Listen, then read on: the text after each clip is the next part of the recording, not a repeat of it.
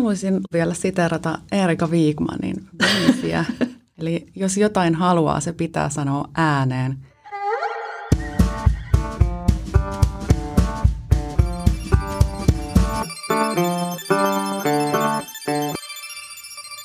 Standilla podcast.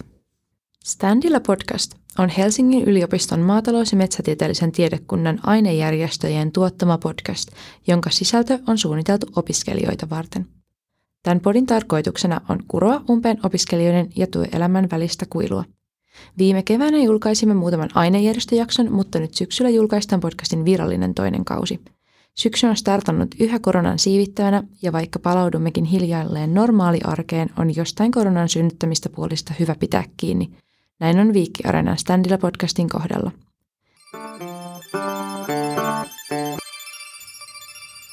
Tänään juontajana jaksolle toimin minä Elinora Jalonen, toisen vuoden elintarviketalouden ja kulutuksen opiskelija. En istu tänään Startup-saunan lauteilla yksin, vaan ensimmäinen vieraamme on Reetta Kivelä, joka toimii keksijänä sekä Helsingin yliopiston työelämäprofessorina – Toisena vieraana kanssamme tänään keskustelee uunituoreen startup Nordic Umami Companyn perustajajäsen sekä uransa ruokainnovaatioiden parissa tehnyt Outi Mäkinen. Tarkoituksena tässä jaksossa on avata startuppeja ja innovaatiointia nimenomaan elintarvikealalla. Päivän jaksossa pureudutaan ruoka-alan startuppien ja innovaatioiden maailmaan sekä yrittäjyyteen niiden parissa. Käsittelemme mielenkiintoisten vieraidemme kanssa muun muassa, mistä ideat syntyvät – Miten ruokainnovaatiot ovat kehittyneet tähän mennessä ja mihin innovaatioiden kanssa ollaan menossa jatkossa? Entä miksi innovointi kannattaa? Miksi ei kannata vain pitäytyä hyviksi havaituissa tutuissa ratkaisuissa riskeistä huolimatta? Ja ei kun jakson pariin.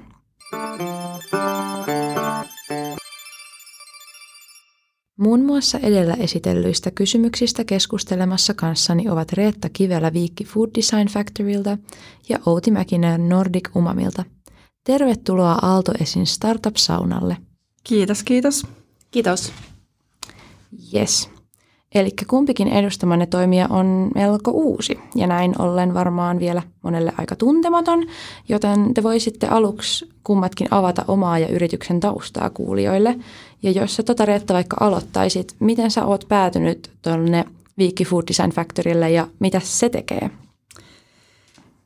Kiitoksia. Tosiaan miten on päättynyt, Viikki Food Design Factoryhan ei ole ö, yritys, vaan se on, se on yliopiston sisällä toimiva yksi innovaatioyksikkö, jossa me halutaan edistää ruoka-alan innovaatioita ja ruoka-alan ideoita pääsemään sitten sitä startuppia kohti. Eli siellähän syntyy tutkimuksessa paljon ideoita sekä sivutuotteena että sitten tutkimustuloksina syntyy paljon löydöksiä ja kuitenkaan tutkijoiden tehtävä tai tutkijoiden työ ei ole sitten aloittaa yrittämistä. Niin meidän ajatus on olla sitten siinä välissä niin, että me voidaan, voidaan auttaa löytää oikeat ihmiset ja, ja löytää sille löydökselle sitten semmoinen muoto, että, että siitä voisi tulla jotakin kaupallista. Ja sitten toisaalta meillähän on valtavasti opiskelijoita, joilla on ihan loistavia ideoita ja mielettömästi energiaa, niin heilläkin on tosi paljon ideoita eikä oikein kotia, mihin niitä viedä. Niin ajatus on, että Wikifood Design Factory sitten pystyisi auttamaan niitä opiskelijoita, joilla on kestävään ruokajärjestelmään liittyvä idea. Ja nyt meillä alkoi sitten ensimmäinen tota, haku tai ensimmäinen tämmöinen idättämä-ohjelma, joka on, on tota, niin kuin hautomo-ohjelma. Ja tota, me, me saatiin sinne 15 hakemusta ja nyt ollaan just valittu neljä ryhmää, jotka aloittaa sitten meidän valmennuksessa. Ja elämme tosi jännittäviä aikoja tämän pilotoinnin kanssa – se, miten mä oon tähän päätynyt, niin on varmaankin se, että olen tehnyt ö, urallani tosi paljon kaiken, kaikenlaisissa erilaisissa ö, yrityksissä, jos siinä tuotekehityksen ja tutkimuksen rajapinnassa töitä ja ruokainnovaatioiden parissa. Ja sitten viimeisimpänä on ollut ruokastartup-yrittäjä, josta sitten, joka, joka myytiin pois ja, ja jättäydyin pois ja sitten – maatalousmetsätieteellisen tiedekunnan dekaani Ritva Toivonen sitten kutsui työelämäprofessoriksi ja ruvettiin miettimään, että millä edistäisimme innovointia ja ruokainnovointia tässä maassa ja Viikissä. Eli ajatus on tehdä Viikistä, koska Viikissähän on koko ruokaketju edustettuna, niin, niin semmoinen ruokainnovaatioiden keskittymä. Ihanaa, tosi mielenkiintoista ja tässähän rupeaa kiinnostaa itse nämä hommat. Joo, ehdottomasti mukaan. Joo. Seuraavaksi voisin kuulla näitä samoja taustatietoja myös sulta Outi. Eli haluatko kertoa vähän omasta taustasta ja sitten tuosta sun yrityksen taustasta? Joo, no mä voin aloittaa yrityksen taustasta. Joo, eli Nordic Omami Companyssa me kehitetään makuja ruokahukasta, näin lyhyesti. Eli tämä kaikki lähti siitä, kun aloin jokunen vuosi takaperin miettimään vaihtoehtoja soijakastikkeelle. Ja se teknologiahan on sitä, että niin kuin monivaiheisella hapatusprosessilla saadaan makuja. Ja se soija, soijapapu on siinä substraattina, niin laitoin sitten Fajan autotalliin tulee tällaisia eksperimentaalisia versioita. Lähdin muihin töihin ja jätin ne sinne ja jossain vaiheessa Faija sitten alkoi kyselemään, että mitä nämä mönjät on. Ja mä prosessoin ne loppuun ja niistä tuli ihan törkysen hyviä. Ja sitten esittelin oikeille ihmisille tätä, tätä protoa ja ideaa ja lä- lähdettiin sitten yhdessä, yhdessä viemään eteenpäin tätä konseptia. Ja tässä ollaan, tällä hetkellä rakennetaan tuonne Keran halleille pienimuotoista tuotantoa tälle, tälle tuotteelle ja siellä kehitetään sitten tulevia versioita siitä.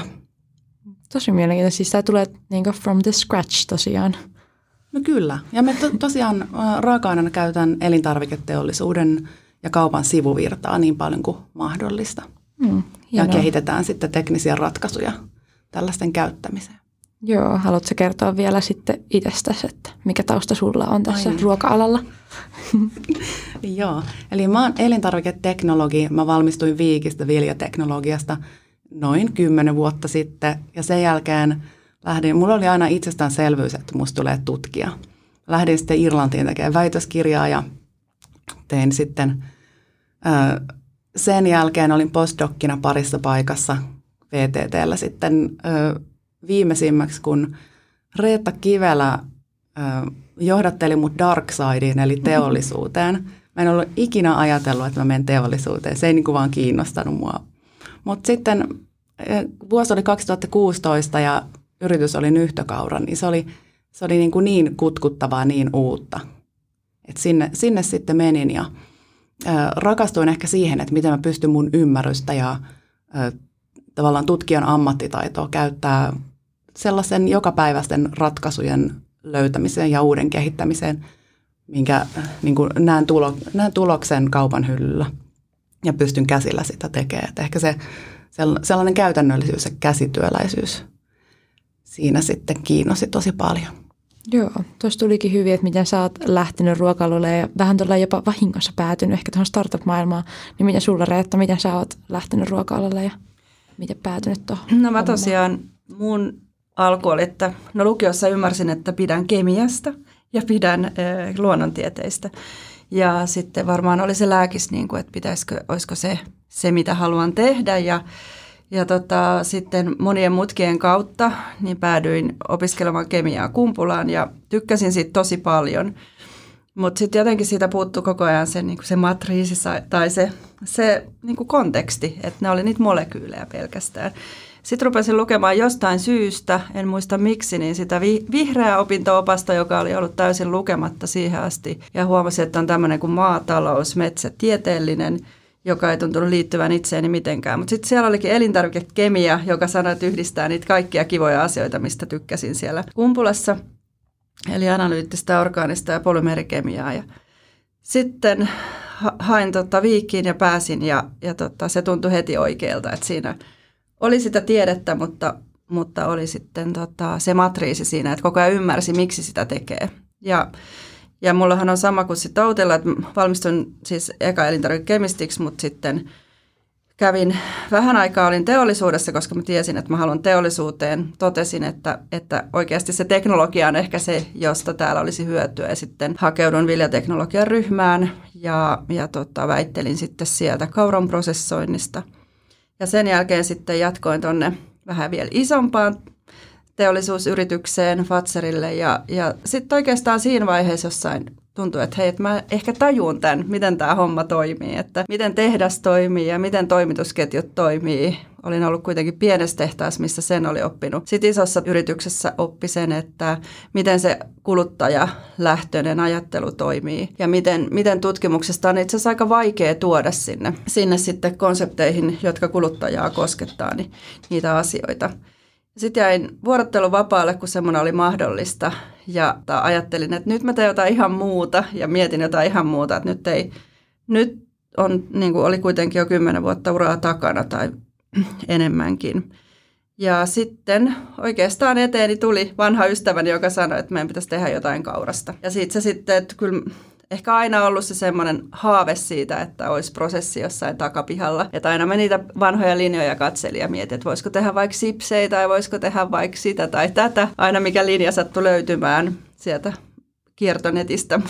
Mutta tota, niin, sitten Maija Itkonen tuli tosiaan vastaan ja, ja ehdotti tätä kauralihan tekemistä ja, ja sitten sillä tiellä oikeastaan ollaan edelleen. Ja kun sen startupin kerran perustaa ja ja siinä onnistuu, tai vaikka ei varmaan onnistuiskaan, niin kyllähän se sitten perustaa myös toisen kerran ja kolmannen kerran, että en mä usko, että siitä koskaan pääsee eroon. Tai ainakin itse, itse on jäänyt jollain tavalla koukkuun siihen uudelleen aloittamiseen, että voi aloittaa tosiaan sieltä nollasta ja miettiä, että miten sen saisi pystyä. Me voitaisiin vaikka sitten siirtyä tästä esittelyistä niin, niin itse tähän jakson aiheen pariin ja ruoka-alan innovaatioihin.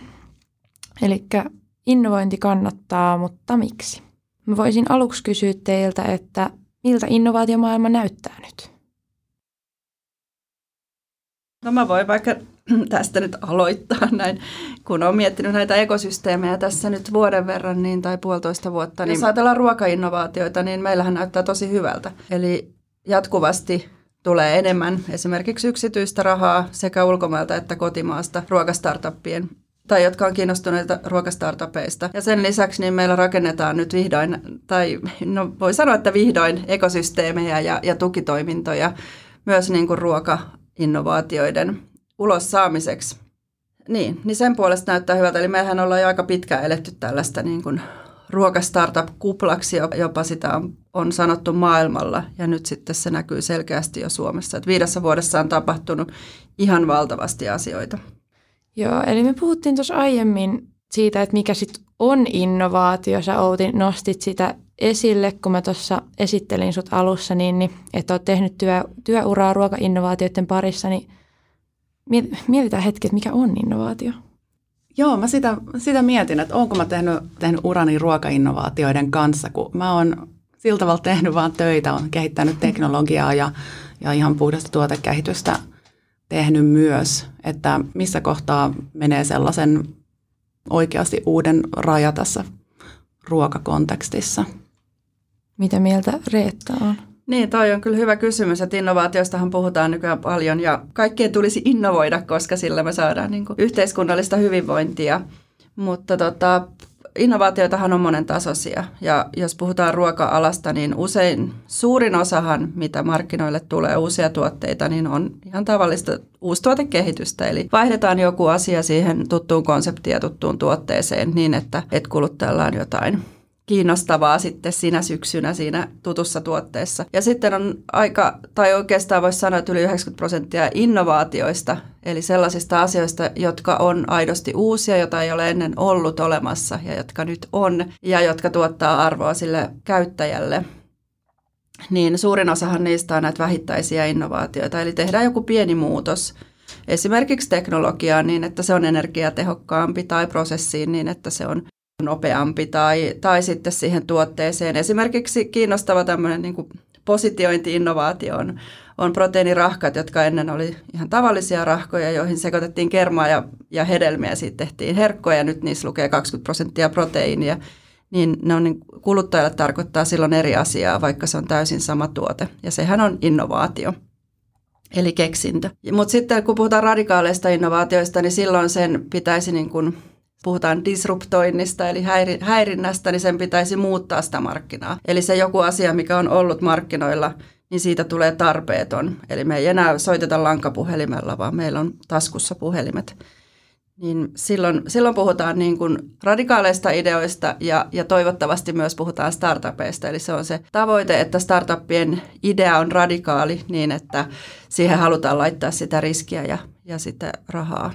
Joo, eli periaatteessa kaikki on innovaatioita, mutta periaatteessa vaan ne radikaaleimmat vai? Ne asiat, mitkä on vain niin kuin, mitkä on ollut jo kauan, mitkä sä tunnet, niin ne ei ole, se, voi, se on ainoastaan kehitystä. Niin. Mutta sitten no esimerkiksi kiinnostava tästä vähittäisestä innovaatiosta, jota sitten usein, että se ehkä puhutaan startup-maailmassakin niin, että jotenkin vähän väheksyvästä vähittäisistä innovaatioista, mutta on sanottu, että esimerkiksi Googlella ei olisi yhtään radikaalia innovaatiota, että niillä on pelkästään vähittäisiä ja silti ne on hyvin innovatiivinen firma. Että tämä on niin kuin vaikea tietää, että mikä, mikä on, niin kuin, tai monet asiat on hyviä ja, ja itse ajattelen, että koska me ollaan tässä ruokajärjestelmän murroksessa menossa, niin me tarvitaan näitä kaikkia asioita. Me tarvitaan sitä ihan kehitystä, sitten me tarvitaan vähittäisiä innovaatioita, sitten me tarvitaan niitä isoja ideoita, jotka yrittää, yrittää niin kuin räjäyttää sitä koko systeemiä. Mä aloin miettiä, että mikä ruoka-alalla sitten on tuollaista disruptiivista, että jos nyt um, mulle niin läheisintä teknologiaa on nämä vegejutut, niin eikö sekin ole sellaista asteittaista, että on ollut papuja ja soijarouhetta ja sitten ne on vaan niin kuin isoin harppauksin parantunut missä näkisin, että on niin kuin paljon innova- innovaatio, mutta ne on kuitenkin jatkumoa siitä. Kyllä mä ajattelisin, että kasviproteiinin kehitys on niin kuin vähittäistä tai, tai ei ainakaan radikaalia, mutta sitten jos me mietitään näitä ihan uusia, että me ei tarvita enää lehmää, me tarvitaan vain laboratoria, niin sittenhän me ollaan jo aika lähellä sitä niin kuin että me ollaan todellakin disruptoitu se ruokajärjestelmä, jos, jos se visio tapahtuu. Okei, että se on tavallaan se vaikutus on disruptoiva, vaikka teknologia saattaisi, onhan kuorni kehitetty 60-luvulla ja, mm. ja näitä rekombinanttiproteiineja tuotettu monella muulla teollisuuden alalla vuosikymmenet myös. Toi onkin kiinnostava kysymys juuri innovaatioissa, että jos se on upea innovaatio ja mahtava keksintö, mutta kukaan ei käytä sitä, niin mikä sen merkitys on. Eli se, sittenhän se vasta alkaa disruptoimaan, kun sillä on riittävä käyttäjäkunta. Ja jos ajatellaan elintarvikealaa, niin siellähän niin kuin innovaatiot on ollut paljon tätä terveys, tällaista niin kuin funktionaalista. Meillä on ollut penekolia, jaksylitolia ja, ja isoja juttuja. Mutta se, että mitä ne on disruptoinut, niin varmasti sitten sen ajattelun, että vaikka margariini voi ollakin niin kuin terveellinen tai en ole tätä niin kovin syvällisesti pohtinut, että olisi sellaisia selkeitä lauseita, mutta siis varmasti sieltä löytyy se disruptoiva elementti. Tosi hieno esimerkki siitä, että niin kuin mikään ei tapahdu yksin, että se ei ole vain joku yksinäinen innovaation sankari, joka on keksinyt jotain hienoa, vaan siihen tarvitaan niin kuin tosi isoja virtauksia mukaan. Niin mäkin mietin tota, että kun mä itse luen elintarviketaloutta ja meillä on paljon talouden ja markkinoinnin kursseja, niin sitten mietin just siinä, että kun se Reetta sanoi ton, että ei sit tuu mitään, jos ei kukaan käytä sitä, niin sit siihen tarvitaan ne muut toimijat, markkinoijat sun muut sit jälkeen, että saadaan niinku se käyttöön ihmisille se tuote ihan oikeasti. Ja tässä tullaan just tähän ekosysteemiin, jota itse niin kuin rakastan ajatuksena, että mikä on semmoinen ideaali ekosysteemi, jollaisia jo joillekin aloille, joissakin paikoissa on syntynyt. Ruoka-alallahan Suomessa se on vielä hyvin nuori, mutta jos ajatellaan, että siellä tosiaan, niin kuin Outi sanoi, niin, niin mikään ei tule tyhjästä. Eli on niitä, että jollakin on vaikka isossa yrityksessä ollut jo tieto ja teknologia, mutta ne ei ole esimerkiksi tarvinnut sitä. Sitten joku startup ottaa sen käyttöön ja tekeekin sitten jotain vähän eri näkökulmalla ja pystyy sitten luomaan sille edelläkävijä kuluttajien kanssa sellaiset markkinat, jotka to, tota, sitten oikeasti niin kuin muuttaa sitä markkinaa, niin siinä ollaan niin kuin jo sellaisessa ekosysteemissä, missä on niin dynaaminen ja toimiva meininki. Että. Ja oliko toi silleen, että siihen on nyt vasta ruvettu kiinnittää huomioon, että niin mietitään tätä kokonaisuutta vai sanoit? No kyllä se oikeastaan, että niitä on ruvettu niin kuin rakentamaan sillä. Niin. Esimerkiksi nyt tätä meidän Viikin paikallinen ruokaekosysteemi, koska ne ekosysteemit hyötyy siitä, että se on paikallinen ja että keskittyy yhteen alaan ja se tieto niin kuin kerääntyy siihen tiettyyn paikkaan ja sitten toisaalta sillä, on sellainen, sille syntyy maine niin, että osaajat osaa tulla sinne, että firmat osaa tulla sinne ja niin edespäin, niin joo, niin se on e- ekosysteemi. Joo. Siirrytäänkö me tästä seuraavaan kysymykseen? Tästä tuli tosi hyvää keskustelua. Niin, Outi, haluaisitko lähteä vaikka selittämään aluksi tästä, että miten noita uusia ideoita sitten syntyy, jos lähdetään tämmöiseen aiheeseen nyt? No ideat syntyy tekemisistä, e- etenkin käsillä tekemisestä, kun on tällaisesta niin konkreettisesta asiasta kyse kuin ruoka. Ja sitten ne lähtee vuorovaikutuksesta muiden ihmisten ja ympäröivän maailman kanssa. Ja pitää olla tilaa, sellainen mahdollisuus niin kuin pohdiskella ja tehdä asioita, jotka ei välttämättä sinänsä johda mihinkään. Että jos tekee aina suunnitelman, että nyt innovoin asian X ja seuraan tätä tutkimussuunnitelmaa, niin se tietenkin myös persoonallisuuskysymys, persoonallisuuskysymys mutta se ei niin kuin minun kohdallani ainakaan välttämättä johda hyvään, vaan että pitää olla sillä, sillä tavalla tilaa pohtia ja kypsytellä ja tehdä ja sitten niitä saattaa tulla ihan yllättävistä paikoista. Niin, kun tämmöistä keksimistä ja uuden kehittämistä mietitään, niin tämähän on aika tämmöistä luovaa jopa. Että ei, ei niin voi just tehdä teorian perusteella kaikkea, vaan siinä täytyy olla, niin kuin, täytyy olla luovuutta pohjalla ja uskaltaa yrittää. Onko sulla korjattaa ajatuksia, että miten siis tähän? Voisin sanoa, että aamen. Että tosi hienosti kuvailtu mun mielestä sitä keksiyysprosessia, mitä löytyy tutkimuksestakin, että useinhan kun lähdetään etsimään jotain uutta, niin lähdetään katsomaan trendejä ja lähdetään niin kuin pohtimaan, ehkä hakemaan niitä hiljaisia signaaleja ja niin edelleen. Ja sitä voi tehdä johdonmukaisestikin ja johdonmukaisesti myös syntyy suurien yritysten tuotekehitysyksiköissä innovaatiota, että sitä ei voi niin kuin väheksyä, mutta aika usein kun haastatellaan vaikka startup-yrittäjiä, niin hän puhuu jostain niin kuin gut feelingistä tai jostain, että tuli vain tunne. Tai, ja se on juuri sitä, sitä asiantuntijaintuitiota, eli meillä on tuolla meidän alitajunnassa valtavasti havaintoja ja valtavasti tietoa, jota me sitten pystytään yhdistellä. Ja niin kuin Outi sanoi, niin jos me siihen saadaan vielä kädet mukaan, että me saadaan, niin kuin, saadaan ymmärrettyä jotakin asiaa syvemmälle, niin sieltä varmaan sitten rupeaa syntymään niitä uusia ideoita, joka on sitten täysin uniikki, koska se suodattuu niiden kaiken sen niin kuin oman historian kautta. Ja tietysti vielä parasta, että jos pystyttäisiin niin kuin jotenkin joukossa käyttämään sitä niin, että se ei olisikaan yksilön, mitä se yksilö pystyy innovoimaan, vaan että me pystyttäisiin sitten, olisi semmoinen ympäristö, missä me pystytään niin kuin yhdessä jakamaan luottamuksellisesti ja niin, niin kuin jotenkin sieltä intuition kautta, että hyväksytään se, että jostain vaan tuntuu joltakin ja halutaan lähteä siitä keskustelemaan, niin mun mielestä hienoja asioita, mitä nostitte esiin. Joo, mä olinkin miettinyt sitä, että miten just trendit vaikuttaa innovaatioihin ja että voiko innovointia harjoittaa muualta kuin trendien pohjalta. No tässä nyt tuli, että ihan ehdottomasti voi muualtakin kuin trendien pohjalta. Onko teillä jotain ajatuksia tästä, että miten trendit vaikuttaa sitten kumminkin? Mä en ole ihan varma, mitä se trendi tässä, tässä tarkoittaa. Että jos puhutaan sellaisista niin kuin oman ajan suurista, suuresta liikehdinnästä, niin sitten totta kai sanoisin, että trendit vaikuttaa, koska me ei, ei asuta tyhjössä ja ympäröivä maailma ja tapahtumat vaikuttaa meihin. Ja tietenkin niin kuin sitä kautta, jos miettii vaikka ihan konkreettisesti, että niin kuin on, on tarve johonkin, että miten mä ratkaisen tämän tarpeen, joka vaikka minulla kuluttajana on, jos haluan vaikka ympäristöystävällisempää sitä tai tätä, niin tietenkin se riippuu trendeistä. Mutta sitten jos puhutaan sellaisista, niin kuin, mä en nyt ehkä ole asiantuntija puhumaan trendeistä ollenkaan, kun tämä on tällaista, tällaista hakemista, mutta jos puhutaan siitä, että nyt on muotia vaikka tämä hedelmä, niin silloin ollaan jo myöhässä. Niin, mutta sä aiemmin ainakin sanoit, että sä oot itse tuohon kasvipohjaisuuteen ilmeisesti niin suuntautunut. Oliko näin? Joo. Se on ainakin ollut tosi semmoinen iso, iso trendi jo pitkään. Niin. Se on, mutta mä oon ollut kasvissyöjä 11-vuotiaasta asti ja aloin sitten, mä itse asiassa tein väitöskirjaa aluksi ihan eri jutusta kuin mistä sitten suurin osa artikkeleita käsitteli, mutta mä aloin silloin kiinnostua kasviproteiineista ja näistä kasvimaidon tyyppisistä tuotteista, vaikka silloin ei ollut juuri mitään. Et se, se aalto oli niinku just lähössä sieltä, mutta niin kuin mä ajattelin, että se lähti mun omasta tarpeesta.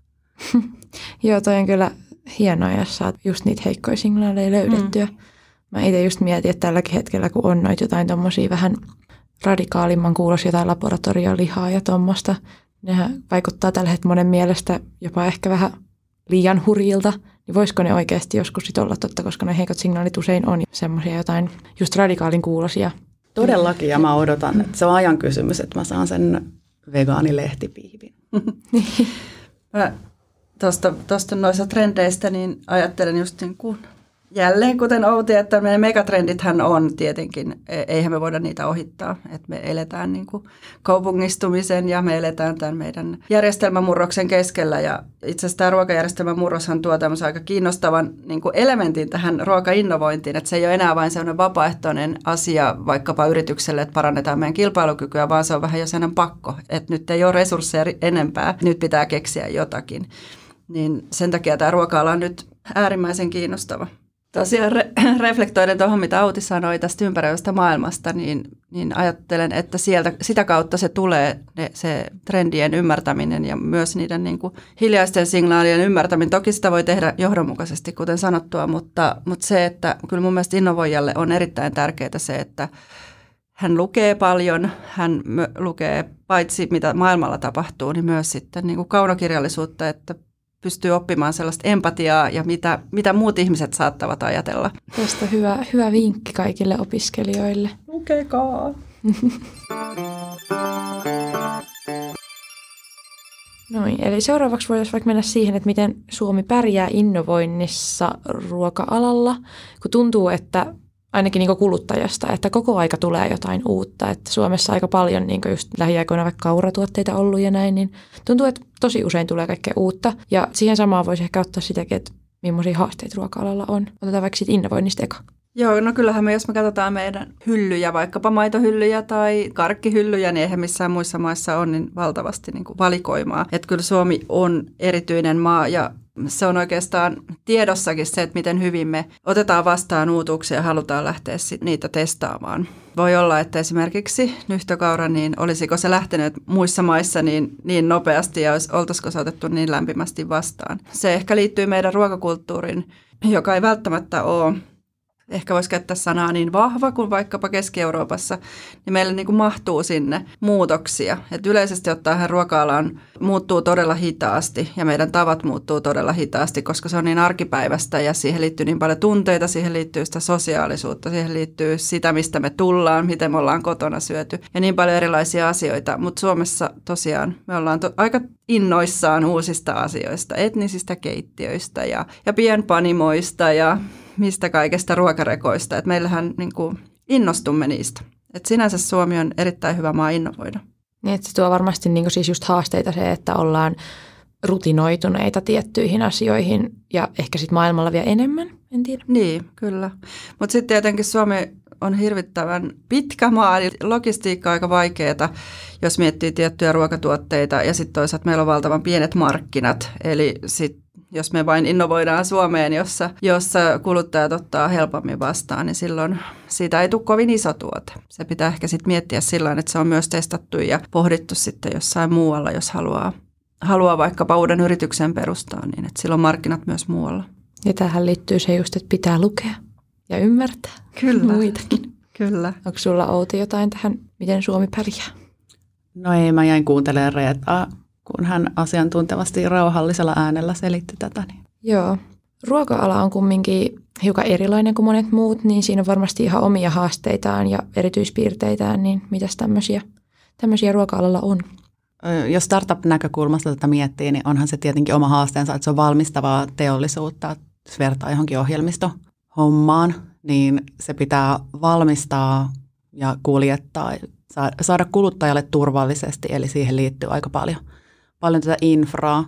Ja sitten juurikin rakennetaan kerran hallelle tosiaan Nordic Umami Companyn kanssa tällaista pientä tuotantoa, että me saadaan se alkuun, mutta sitten jos haluaa kasvattaa sitä, skaalata oikeasti isoksi, niin siinä on tosi isot investoinnit jossain vaiheessa edessä ja tämä, on se, mihin ruoka startupit törmää aina jossain vaiheessa. Ja sitten, sitten jos ajattelee näitä ruoka-alan erityisasioita, että toki niin kuin tai ruokastartuppejahan on ruvennut syntyä varmaan, tai se ehkä kiinnostaa sen takia, että kaikki syö, kaikki kokkaa. Ja usein ruoka ajatellaan niin, että kaikkihan osaa, kaikki osaa leipoa ja kaikki osaa kokata. Mutta sitten kun tullaan sinne oikeasti teolliseen tuotantoon, niin sittenhän meitä vahti tai meitä määrittelee monenlaiset erilaiset lait, hygienialait ja monenlainen regulaatio. Mitä sä voit esimerkiksi sanoa siitä tuotteesta, että jos sä kehität vaikka ää, oluen, joka on täynnä vitamiineja, niin sä et voi silti sanoa, että on tosi terveellistä olutta. Eli, tai jos sä kehität vaikka tuotteen, josta sä oot itse huomannut, että sä laihdut tosi paljon, niin sä et voi sanoa, että tämä laihduttaa. Eli se markkinointi ja, ja muu, niin si, siinä on niin kuin valtavasti sellaista, mikä on osattava ja mikä on tiedettävä, koska silloin kun sä tiedät sen ja osaat, niin silloinhan sä sit pystyt myös hyötykäyttämään ja voit löytää ne aidot niin kuin väylät, miten kertoa ja, ja mit, mistä ne sitten ne innovaatiot syntyy. Ja ehkä yksi mielenkiintoinen esimerkki on vaikkapa hyönteiset, josta puhutaan tosi paljon. Ensin oltiin tosi innoissaan, jee, nyt ne tulee. Ja nyt huomaan, että se diskurssi on oikeastaan niin, että no ei ne lähtenytkään. Ja jos me ajatellaan uutta raaka-ainetta, niin sen tuleminenhan kestää. No vaikka kauran kanssa. Sitä on alettu, alettu 70-luvulla tutkimaan ja 70-luvulla uskomaan siihen, löytämään niitä terveysvaikutuksia, tekemään terveysväittämiä. Nyt kaurasta saa sanoa jo kauran beta-glukaanista. Silloin jo neljä terveysväittämää, mikä on paljon. Ja niin kuin sanoit, niin nyt ne kauratuotteet näkyy siellä hyllyllä. Et se on valtavan pitkä tie se, että jostakin uudesta raaka-aineesta, että kuluttaja tottuu siihen ajatukseen, että me ruvetaan osaamaan käyttämään sitä teknologisesti, että me saadaan sille ne markkinointiargumentit ja niin edelleen. Et todellakin ajattelisin, että hyönteisten tie on vasta alussa ja me tullaan vasta näkemään se, että tuleeko niistä mitään vai ei. Joo, ja toi on niin tosi säädelty. Mun itsellä nousi mieleen siis esimerkki siitä maitosanan käytöstä. Ja just elintarvikealalla, niin eihän kasvismaidoista tai kasvimaidoista saa käyttää mistään oikeastaan sitä sanaa niin kuin maito enää, tai niin ei saa käyttää. Mutta sitten esimerkiksi kosmetologiapuolella, kun siellähän saa käyttää esimerkiksi kasvomaito nimikettä tai tämmöistä puhdistusmaito. Niin, niin siellä saa käyttää sitä maitosanaa ihan ilman mitään rajoituksia, koska se koskee vain niin ruoka-alaa. Et sehän on hyvin säädeltyä just se, mitä, mitä, mitä, mitä saa puhua, mitä saa kertoa. Mitä Eli vitsi pitäisi pahoittaa mieli siitä, että ostin puhdistusmaitoa ja se ei maistunutkaan murojen seassa hyvältä. Niin. Nimenomaan. Joo, kyllä täytyy sanoa, että kun on ollut tässä jonkinlaisena pioneerina tässä kasviproteiinien alalla, niin se, että sitten käytetään energiaa siihen, että viisaat ihmiset keskustelevat ympäri Eurooppaa siitä, että saako sanoa hampurilainen vai ei, koska häm ehkä viittaa porsaaseen, vaikka se ei oikeasti edes viittaa porsaaseen, koska sehän on nautaa usein hampurilaispihvi, eli sillä on ihan muu historia, joka viittaa Hampurin kaupunkiin. niin jotenkin, että voitaisiko me niin kuin jotenkin muuttaa tätä ja tehdä tätä tulevaisuutta yhdessä, eikä sitten laittaa niitä kapuloita rattaisiin. On ehkä usein itsellä se ajatus, että onko nämä näistä sanoista kiinni, mutta toki niin. ymmärrän, että ei ole vaikeutta ymmärtää sitä, että miksi joku niin kuin lobbaa tai miksi joku haluaa laittaa niitä kapuloita rattaisiin ja, ja pitää olemassa olevasta niin kuin liiketoiminnasta kiinni, mutta Musta voisi aika ihan hyvin sanoa, että kasvishampurilainen ja se olisi ihan selkeää. Ja olisihan se ihan hienoa, että voitaisiin yhdessä miettiä ratkaisuja näihin haasteisiin, että Juuri miten näin. näitä haasteita voisi vähentää ja toivottavasti siihen ollaan menossa. Ihan varmasti. Sieltä kasvaa viisas sukupolvi, luotan siihen.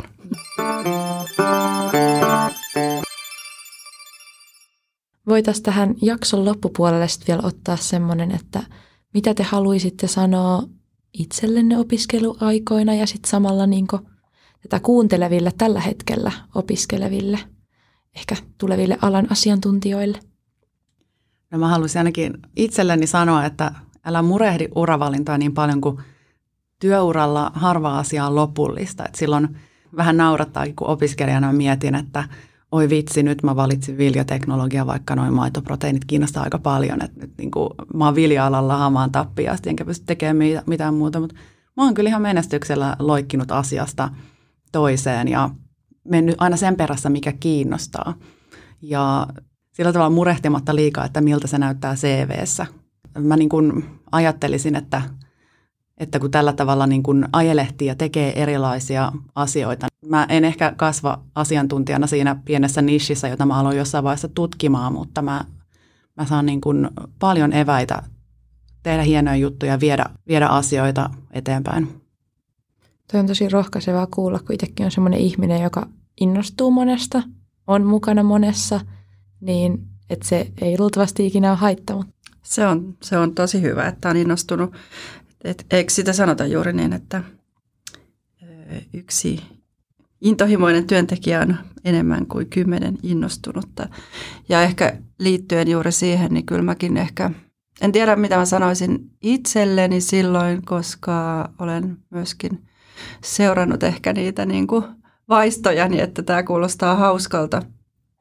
Mutta kyllä mä sanoisin sen, mitä sanoi alaasteen opettaja mun lapsillekin, että unelmoi, koska unelmat toteutuvat. Ja toki me tiedämme aikuisina, että se ei ole ihan niin yksinkertaista. Että mä sanoisin niin, että, että niin kuin sen, sellaista nöyryyttä, että niin kuin harjoittelee, menee sitä unelmaa kohti, löytää itsestään sen intohimon, koska silloin jos saa tehdä sitä työtä, mihin kokee intohimoa, ja paloa myös niinä päivinä, kun se työ on tylsää tai työ on jotain rutiinia, niin se, se silloin kyllä ihan suora vaikutus siihen työhyvinvointiin ja, ja kaikkeen hyvinvointiin elämässä. Eli että sulla on se arvo siellä, sulla on se syy ja merkityksellisyys, miksi sä, teet sitä, vaikka se itse työ nyt juuri siinä hetkessä, koska ei työ voi aina olla niin kuin valtavan kivaa ja tuottaa sellaisia hyviä tunteita. Mutta jos sulla on se kivijalka siellä, että tällä, tätä pitää tehdä, että joku asia maailmassa muuttuu, mikä mulle on intohimo ja tärkeää. Mutta sitten sen jälkeen mainitsin tämän sanan nöyryys, niin kyllä mä ajattelen, että se, että sit me hankimme sitä tietoa ja menemme töihin ja, ja, ja tota, katsomme, missä maailma makaa, luemme ja tota, opiskelemme, niin, niin silloin me pystytään sit myös sitä meidän omaa intohimoa toteuttamaan, koska me ymmärretään se konteksti, missä me eletään. Mä haluaisin loppuun vielä siterata Erika Viikmanin biisiä.